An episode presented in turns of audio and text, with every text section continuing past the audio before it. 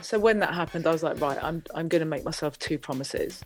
I'm going to make sure going forward I have fun, and I'm going to stay open to absolutely everything. I'm going to just say yes, no matter how uncomfortable I feel, or I'm just going to dive in. And I did, and I I did not hold back.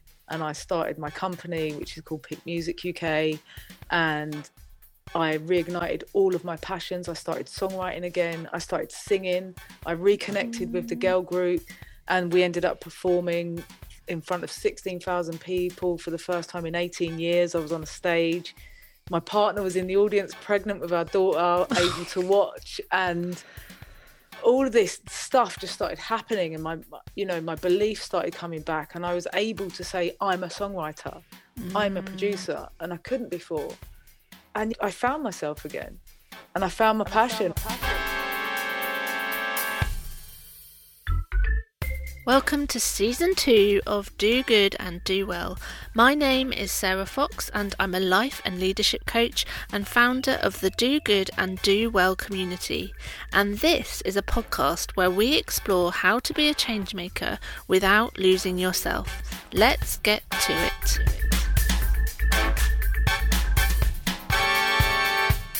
Hi everyone, welcome to today's episode. How are you today?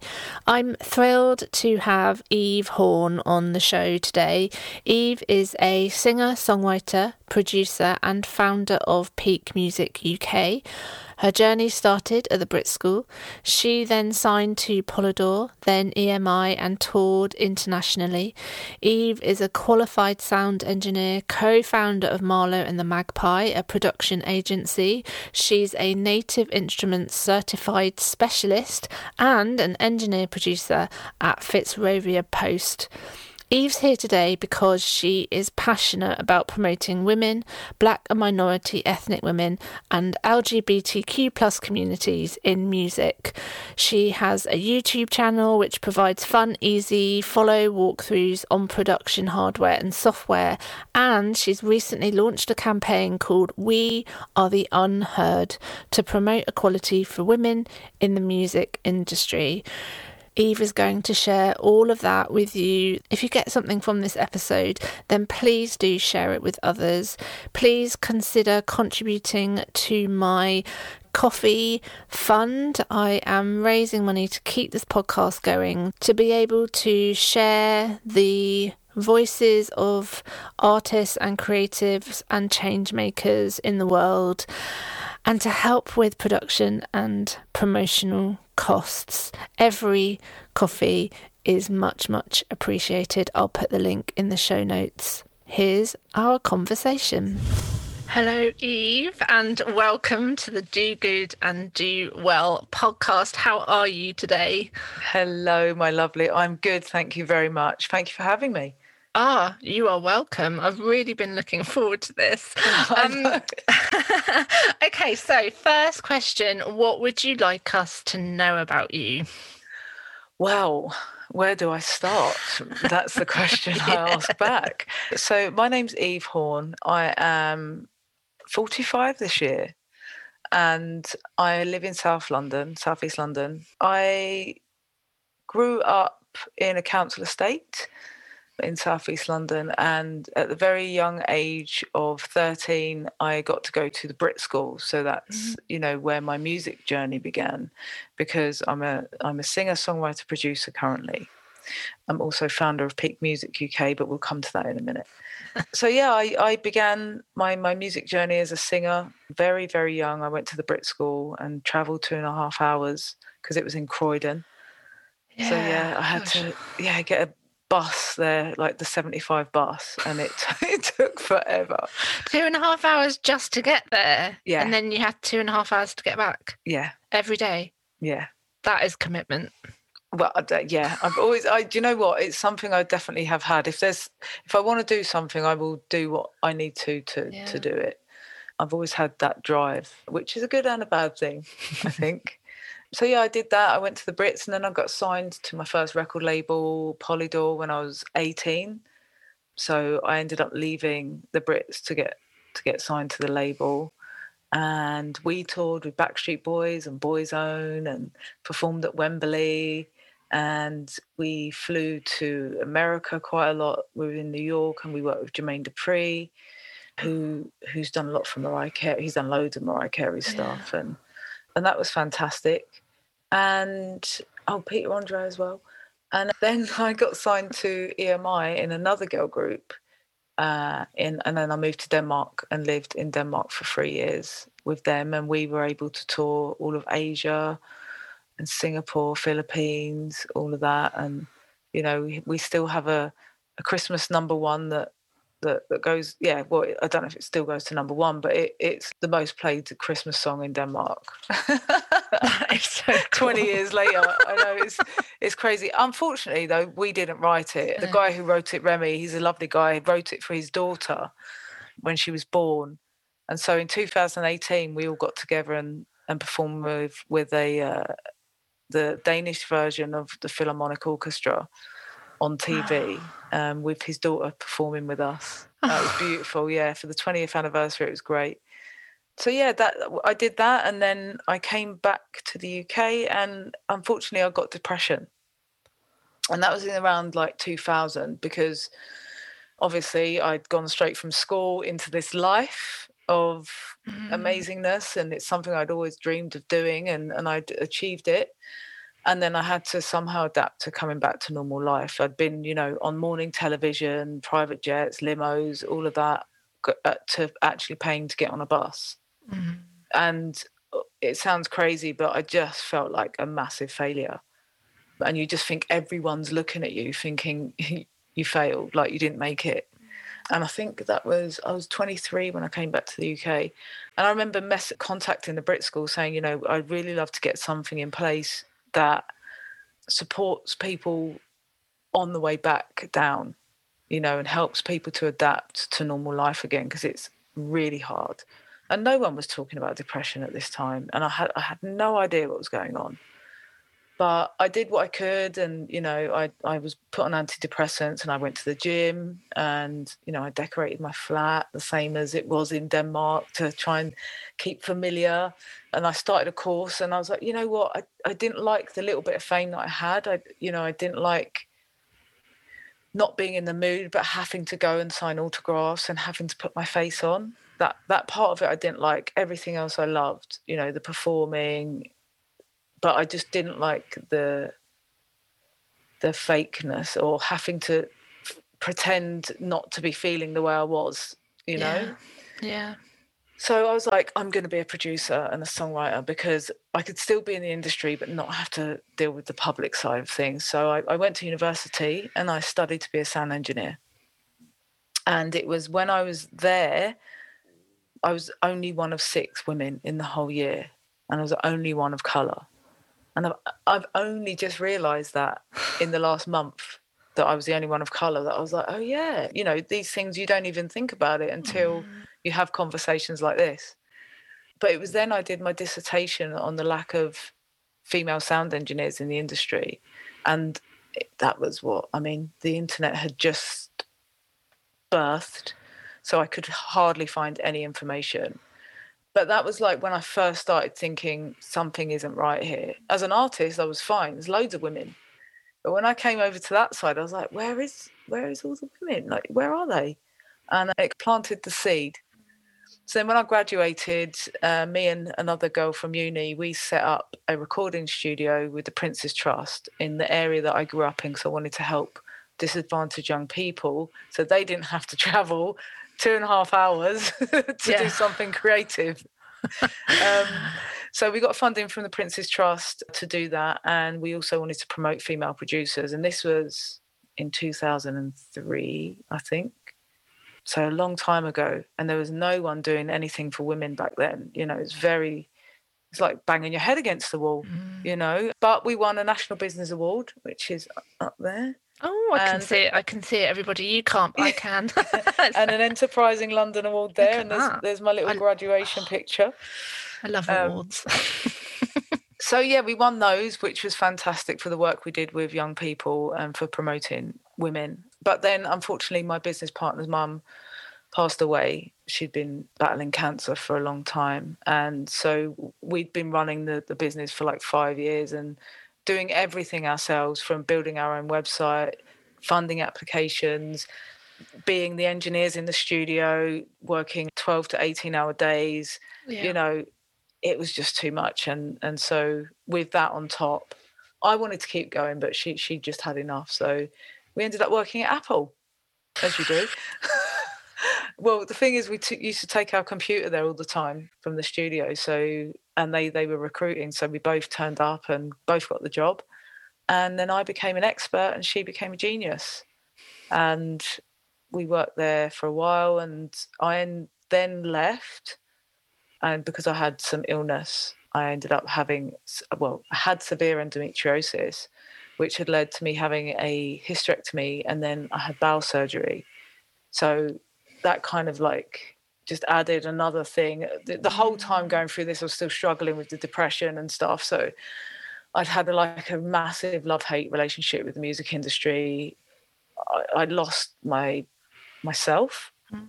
at this time. You know, I just I was basing everything on my previous achievements and setting everything at that level um, obviously, I didn't know that at the time, but looking back now, I could see where I was going wrong. And so every time I'd sit and try and make a track, I was like, I'm useless, or I stopped singing. I've been with my partner mm. nearly eight years now, and for the first five, six years of our relationship, I didn't sing at home, and I used to sing all the time, and and I was in this massive struggle with my identity. Um, and then, like I said, I, I had the operation and I that that was another hit. And I was like, God, you know what? If I can't do music, then I might as well just do something that allows me to earn as much money as I can because I'm just struggling. And a friend had told me about this this train driving thing that was that was about. So I, I applied for it and I got it, and then I I became a train train operator, and then from there I was on the trains for like a year again, public, couldn't deal with it, and and then I was like, I can't do this. So behind the scenes, I went and became what is called a shunter. Uh, it's like a depot assistant, so it, it's working in the depots of the train train yard and helping move them all around and get them ready for service and doing all the safety checks and and um it wasn't i liked the job but the environment really wasn't me morally, and there was a lot of isms. Mm. And being a mixed race woman who's gay, you, you can imagine it's like, you know, doing music my whole life, I was like, what am I doing? But the the money was great and it helped me have some security, which I guess is what I was going for at the time. So, it, you know, it was good and bad. But then I met my partner, and I think it was about a year in to us meeting. I was I wanted to like smash everything up all the time, and I was like, "What's going on? What's happening to me?" I did, couldn't understand it, and back on the antidepressants I went, and then I started getting sweats, and then I realized I was going through my menopause. I had been going through my menopause yeah. uh, and didn't realize. Yeah. So that's what kicked me back into that. But so then then I was like, you know what, I can't do this. I, am working nights, you know, doing like 18,000 steps a night because I was tracking them. Um, I was exhausted.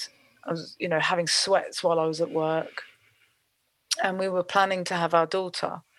So I, I was like, I don't want to be constantly tired. Mm. And work wasn't great. I'd become a trainer, an assessor, and just to try and give it some meaning to me. and yeah, I ended up just I ended up leaving after a long struggle with being unhappy but not being able to make the jump. Mm-hmm. And my mum and partner for a good few years would like just leave. And I was like, I can't, the money, what would I do? You know, just really not being so scared to just do it. And then I got some counseling and I asked for a specific person who delivered CBT because I'd had CBT in the past and I swear by it. I think mm. it's an mm. amazing tool to help individuals through mental health. And he gave me so many light bulb moments. You know, one of them was when I said that I constantly feel like I have to prove myself. He reminded me that I don't have to be that person anymore. And in that moment when he said it and he listened, and I was like, oh my God, I don't have to do it. I've done it over and over and over and over again. And I don't need to be that person anymore. Mm. And you know that was all due to other things that I was battling as well, like family, my losses that I, we, you and I just spoke about, um, that I'd had from a very young age, mm. losing people from like fourteen, and yeah, so and then he was also like, "What would you say to your daughter?"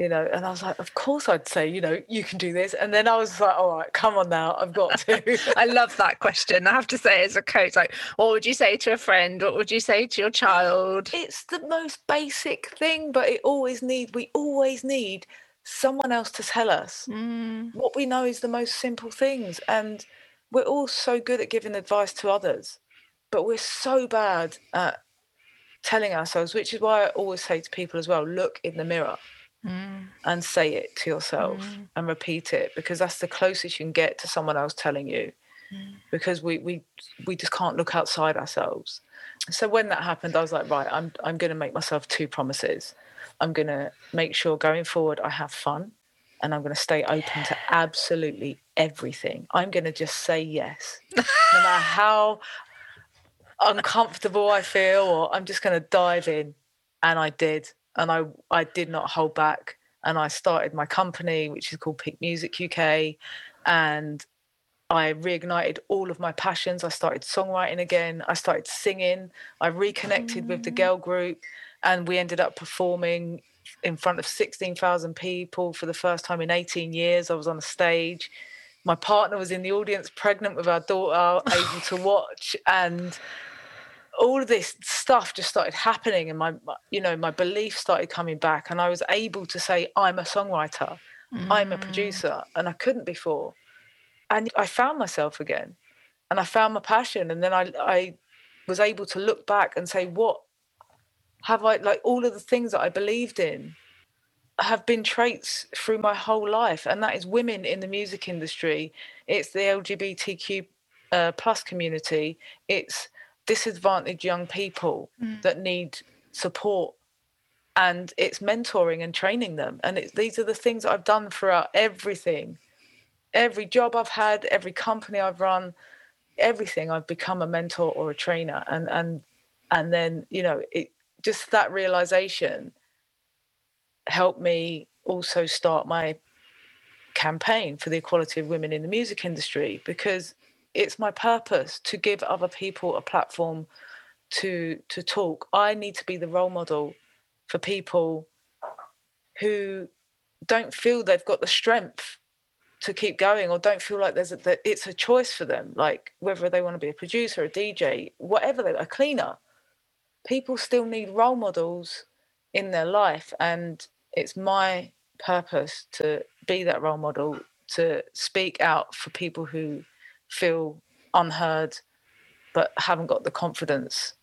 I'm doing it for them. Mm. so that's sounds long-winded but it's a very short version. A very short version. It's it's a really thank you for sharing that and let's talk about the campaign in a second but i i there are so many things that you talked about then that each deserves its own I know, its like, own yes. episode, doesn't it? Feel it's free a... to cut anything out. but one of the thing I the thing that I noticed in myself and I could feel the tingles, the goosebumps, all of that uh, was around when you were talking about that the stopping the singing the stop you know you stop singing you stop doing that and then when you and then when you began to find yourself again and you said yes to things the singing came back the performing came back the voice you've always had a voice of course but that confidence i guess in your voice came out and i think working with so many artists over the years and creative change makers I know how the creativity, the art is such a core piece Yeah. of who they are. It's not an add-on. It's like it is that it's so core to their identity. And so when you hear of people not engaging with that and not doing what they love, it it honestly it breaks my heart. heartbreaking. It Uh, but it's because also who very- I am. Yeah, yeah. and you can't like you know me working in the environments of the trains no one got it. No one i was literally a circle trying to fit into a square. I just did mm. not fit in in every way you know? I just you saying that is true because some people they go to work every day and they have a job and they like it and whatever but it's not them. And when you are an artist or whatever it literally is your person it's everything that you are. It's your soul. And yeah i was lost. I was my soul and i remember saying when i w- left the job i was like my soul is dying. I need to get back into music. And that was literally mm. the sentence i said mm. to myself. And it is when you hear it back i feel sorry for myself in that state looking back at it now like and i feel part I've, i do feel responsible for allowing myself to to give myself that block by having such high standards but i guess what can you do? I, I had depression I, mm-hmm. that's what you know i'd lived i didn't know anything else and i had to go through this i had to mm-hmm. because now is is the time and now feels right.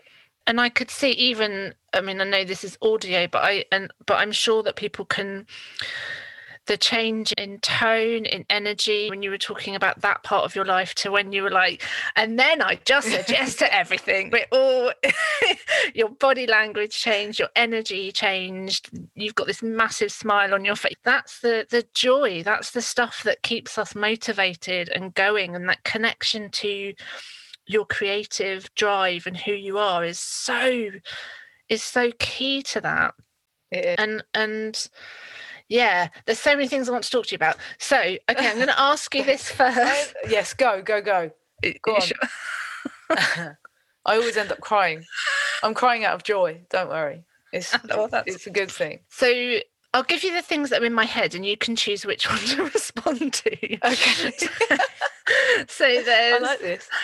when we're connected to our creativity and that's so part of our identity there's questions for me around how then do you sell that as a service? Because that's one of the you know the things we talked about before we came to record this that you know how do you kind of separate the self from this is your business and who you are and there's lots of stuff tied up around values and the value of self. That there's that topic. Mm-hmm.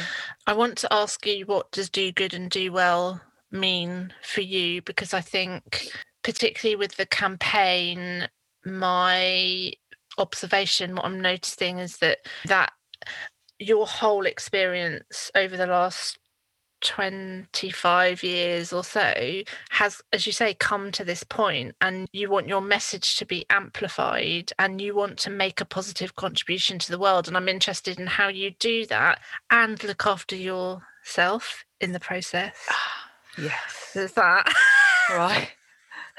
Let's just stick with the two. What are your thoughts Well, I mean, we can do as many as you want. so the first one, so I I actually have struggled with being a creative and being able to monetize myself purely because you know if you're a singer or something like that and you do that as a job it's it's quite clear cut that that's what you'd get paid for. But then then it becomes blurry when you have to look at you and you have to create a program that you want to empower people's lives with but then you're like how i'm not qualified. I'm not a coach. I'm not this. I'm not qualified as a coach in inverted commas. Mhm. and so i was like i'll just do this and then offer that. And and so many people like that's too cheap. That's not enough. What are you doing? You're you know. And it was only when they were like look at everything that you have done in the last 20 years. You know the time you've spent the money you've spent. My university was private the all of the time and effort you've invested is what you need to use to when you're monetizing yourself and it was only then that i was like it sat okay with me because it's not just because you you struggle with selling yourself as a as a creative because we're all supposed to be these poor creatives that do favors for everyone. Yeah, that Um, narrative. there's that side of it, yeah, and that's just a subconscious constant with anyone that's creative.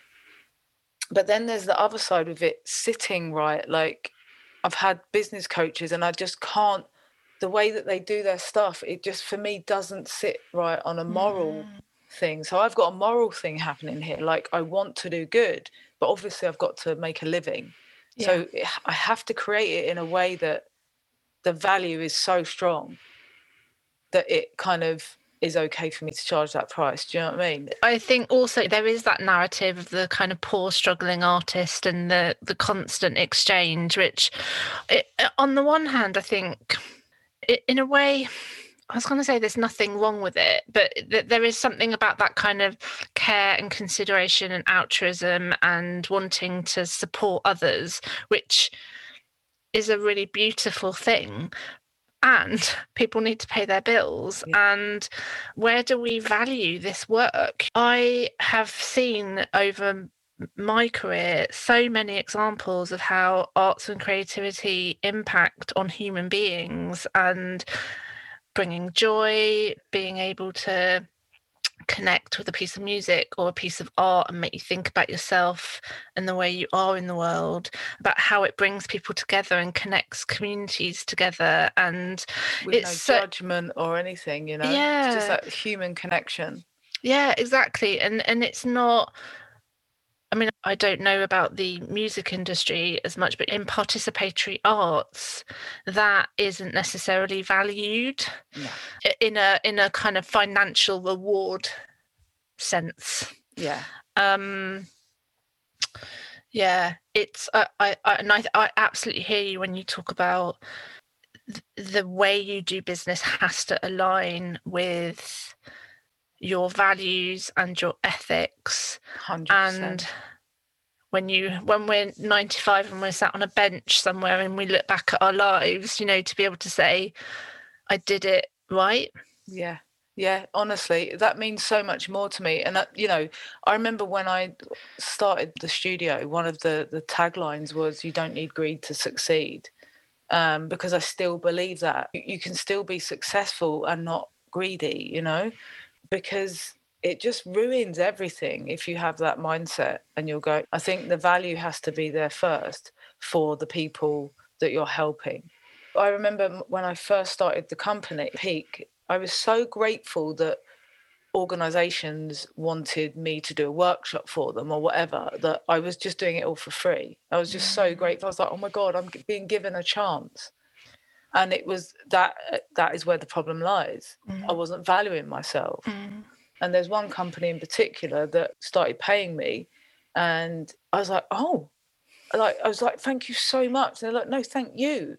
And I'm, I'm like, Ugh, don't say that. Like, oh, oh, allergic. Can't take compliments. Do you know what I mean? Oh, twitching. Do you know what I mean? yeah Because again, it physically does something to you because you're not used to it.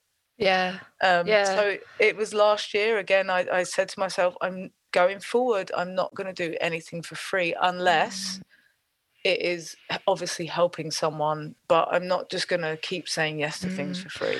well i guess it's a conscious choice isn't it you're not saying yes to doing something free out of a fear that you're not going to get any other work or f- or a fear about yourself and not being good enough and not uh, sort of having that value of self it's coming from a place of i am enough and i'm here to offer this service Yeah. and i'm happy to do that for Yeah. free but i need to please everybody which is Yeah. i want everybody to love me and like me so yes i'll do anything you know and you know i don't know if it's a creative thing that we're all like that but or i don't know if it's you know people's individual stories but you know there's a lot of intersectionality happening Mm, yeah right here yeah and yeah uh, that's had a big part to Yeah. play as well you know i've been brought up by my nan my nan's irish my granddad's scottish and that i was brought up by that side of my family. So my dad didn't want anything well he wasn't around shall i say. Whether he wanted anything to do with me i wouldn't know but probably not seeing as he wasn't around.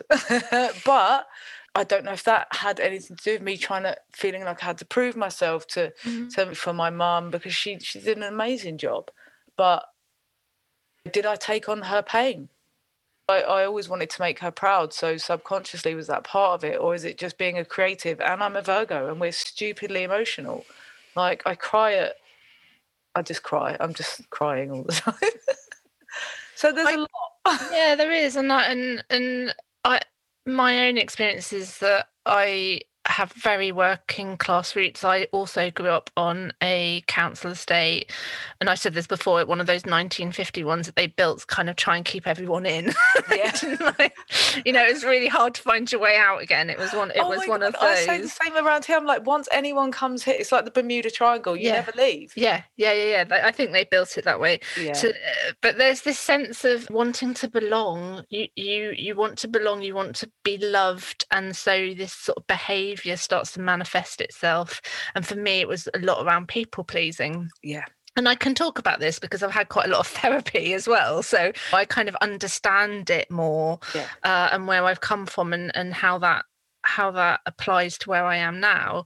And yeah, I guess maybe there is something about the narrative around the creative industries, but I think it is all those individual stories that we mm. have of how we felt when we were little people. Yeah, yeah.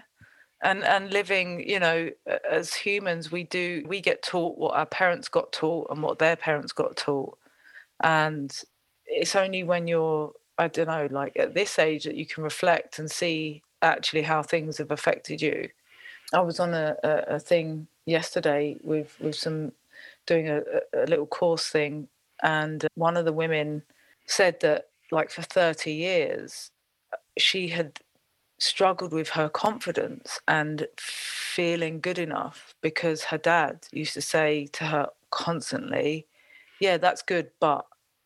Mm. And he probably had no idea that that's what he was doing to her. But it's that narrative and that the way that we talk to people that shapes their outlook on life. Mm. And we have to be really mindful when you have children of the way how we portray ourselves. And i'm super mindful about yeah i don't get it right but it's mm. in my conscious. Mm. yeah i think you're right. It's this being passed down isn't it? The way that you're spoken to and the the cycle needs to be broken sometimes. And it and it and often it's it's about starting with the self-awareness once you become more self-aware of that type of language. And uh, you can't really blame parents or their parents because you know my nan and granddad were going through the war.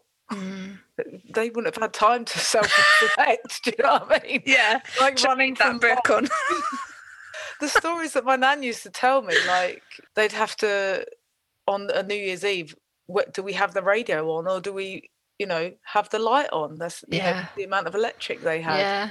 Um, yeah yeah you're right. you know, my my my dad he my no, my granddad was in prison, and my dad talked about they had no money for the electrics and he would be given he used to go to this choir and he'd be given some money and he would put that in the electric box so that they'd have oh. electricity oh. and it, i mean it's a world so far from how i live right now that yeah. this is a luxury to be able to sit here with you on a Thursday afternoon chatting yeah. about our you lives. Know, not going um, down the coal mines. Yeah. Know. Yeah. But this is what I mean. Maybe it's because we have too much too much choice that we're all slightly damaged. Mm. slightly.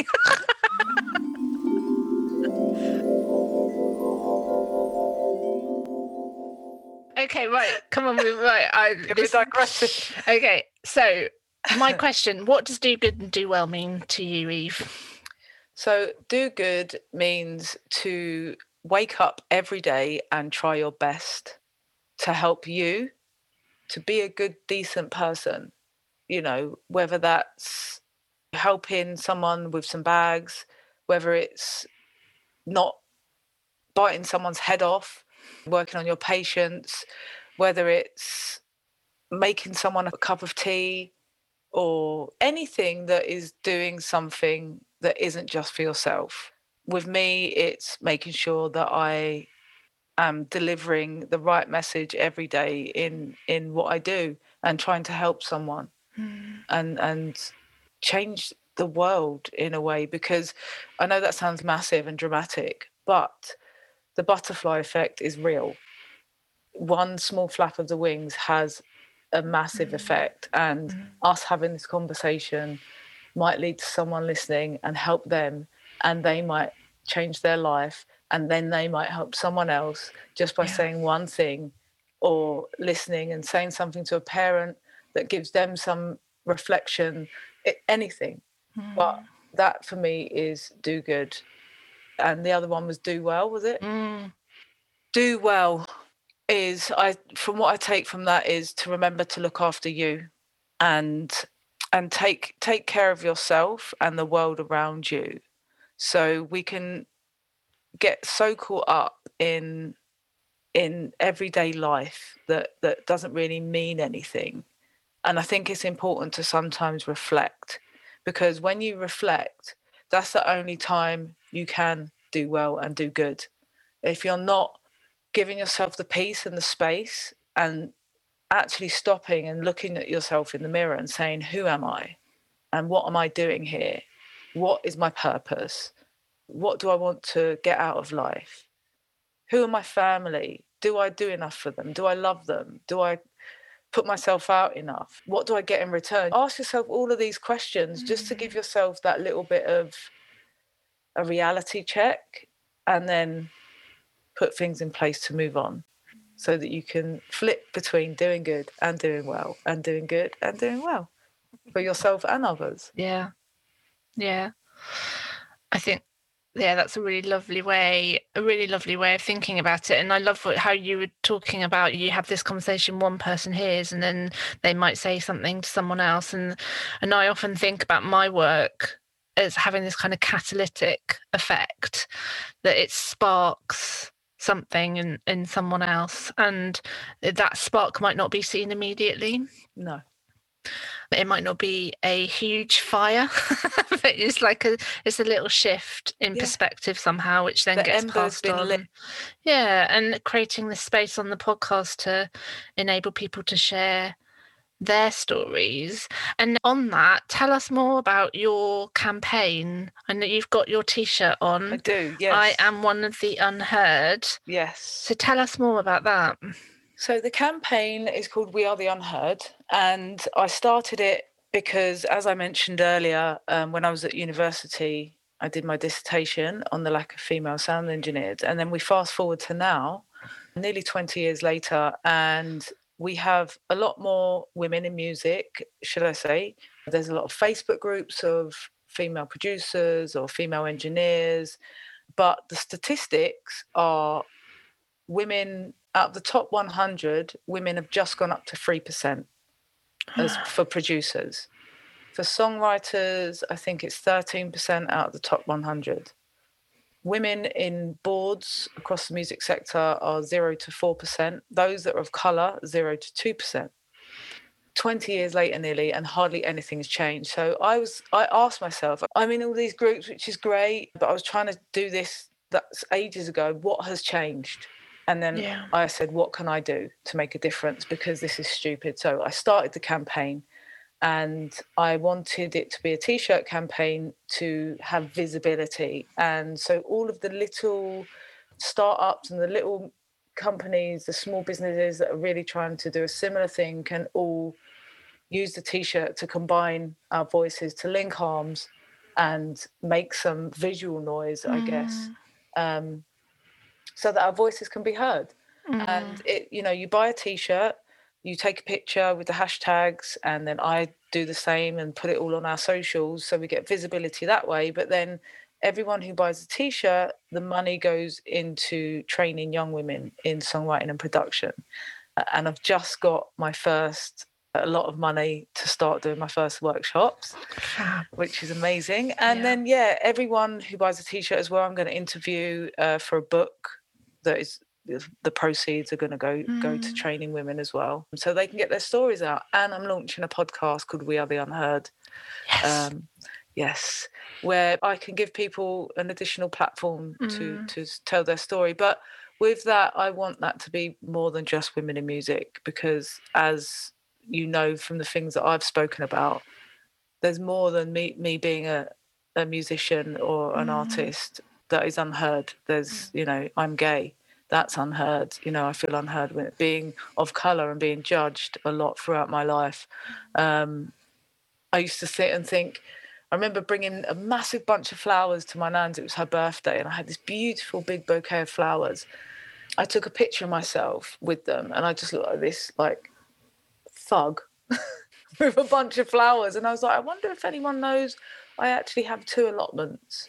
And I think about this all the time because of the way that I get judged, and it hurts, you know.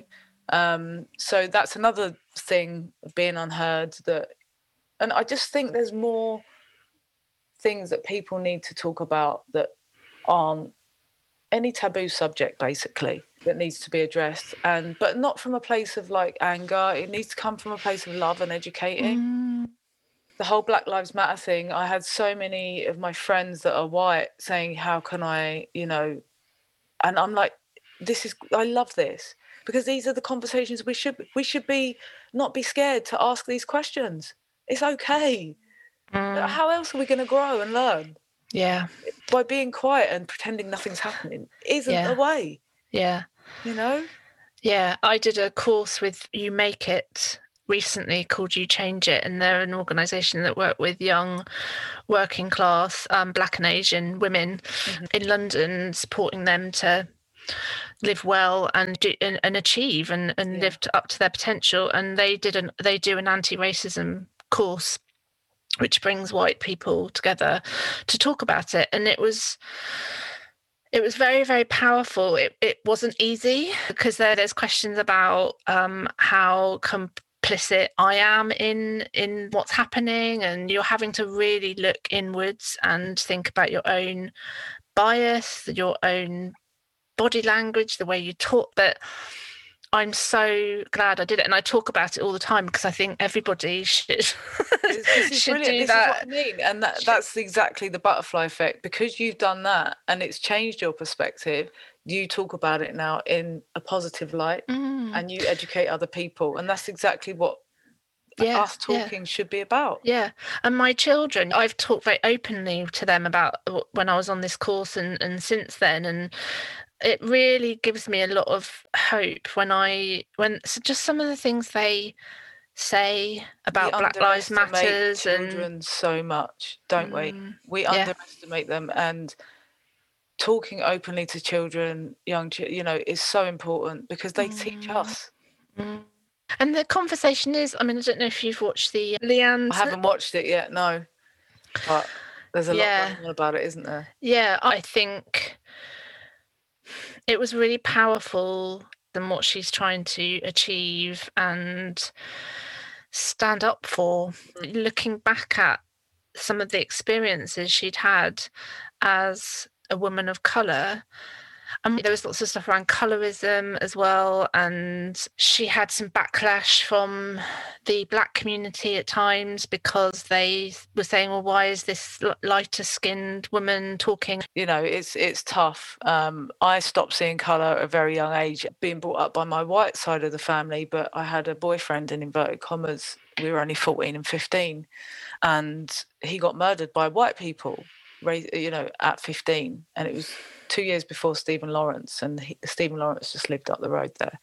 And so, yeah, I was 14 when that happened. So, very young, I was in this place of having to realize that there are just people that make really bad decisions and that are really not nice, mm. and there are people that are good. And I just stopped seeing color from then on. And it was like, if you're nice to me, I'll be, you know, I'm going to be nice you know, if you're horrible, I'll be horrible back. And and that was kind of like it's a harsh lesson, but I've you know, a great one that I've took with me mm. throughout the years. Mm. Mm. Unfortunately, it wasn't the same back. People would still see colour, and I, would be like, "Uh," because I'd forget. I'd be like, "Oh yeah, I forgot." You know, people aren't just seeing me for me; they're seeing something else. So yeah, yeah, yeah. Those experiences that we have often as change makers drive the struggles drive the passion and the real desire for Yeah. change and your campaign is so powerful and has come from that place Yeah, do you know what? I was talking to someone the other day on a podcast, and it was I had the realization moment because she, and I was bawling. Of course, it. She asked me why, and it made me realize that it's my story. That's why I'm doing it, you know. Mm. And I was like, oh my god, bawling, bawling, you know. But it is it is my story and that that's why that's why i'm doing it and that's why i will keep wearing this t-shirt until i'm in my coffin until i see change i have to keep going Mm. What is the change? What what is that difference that you, if you I- think I- about t- ten years, what will be different? i want the percentage of women in the industry across all sectors to be at 50% or thereabouts I am trying to have conversations about changing the male behavior in recording studio environments so that more female engineers feel that they can take jobs and actually get into the environment they want to work in. I'm working with young girls and young women to train them so that they know that it's a choice to begin with. I'm speaking Yeah. to like men. So I had for International Women's Day, I did a, a really uh long all day event. It was brilliant, and I got a huge mastering engineer called Steve Bowman. He had one of my t-shirts on, and he took part in the day and chose to interview two women. And even though he's mastered people like Eminem and Dr. Dre and Michael Jackson and Prince, we didn't talk about anything that any of them had done, but it was about how can he or men be allies to women in the studio environment in the industry and that for me is like taking action because he is someone who is a gatekeeper. He is one of the mm-hmm. guys Yeah. who is huge in the industry and he's a white man. And it's important for those guys to not only have conversations with women to ask how they can be allies but also have conversations with other men and start standing up and calling out behavior that's not right. Mm-hmm. And i've had so much support from guys who who because i have support t-shirts too. And it's been overwhelming the amount of support i've had so mm. there are men out there that do mm. want to help and make change but we have to do it together Yeah. yeah Yeah. That is a really lovely message to end our conversation on. Let's do it together and let's keep talking and share share our stuff. Thank you, Eve. How do people find out more about the campaign, more about you? Well, they can go to my website, which is www.peakmusic.uk, and my t-shirts are on there. If anyone wants to buy one, you can also see all the other stuff that I do. Uh, I'm on all socials under Peak Music UK or Eve Horn or We Are underscore the unheard on Instagram, where you can see everyone wearing their t-shirts and stuff like that. So it's got my email address on the website as well. If anyone wants to contact me on there, so Fab. And I will put all of those links in the show notes as well so people can click and find you immediately. And I really do urge you to have a look at Eve's work because she's awesome. I have stop it. awesome guests on my podcast. Um, I'm flicking my hair. thank you, thank you, thank you, thank you. And thank- I will speak to you really soon. Thank you so much.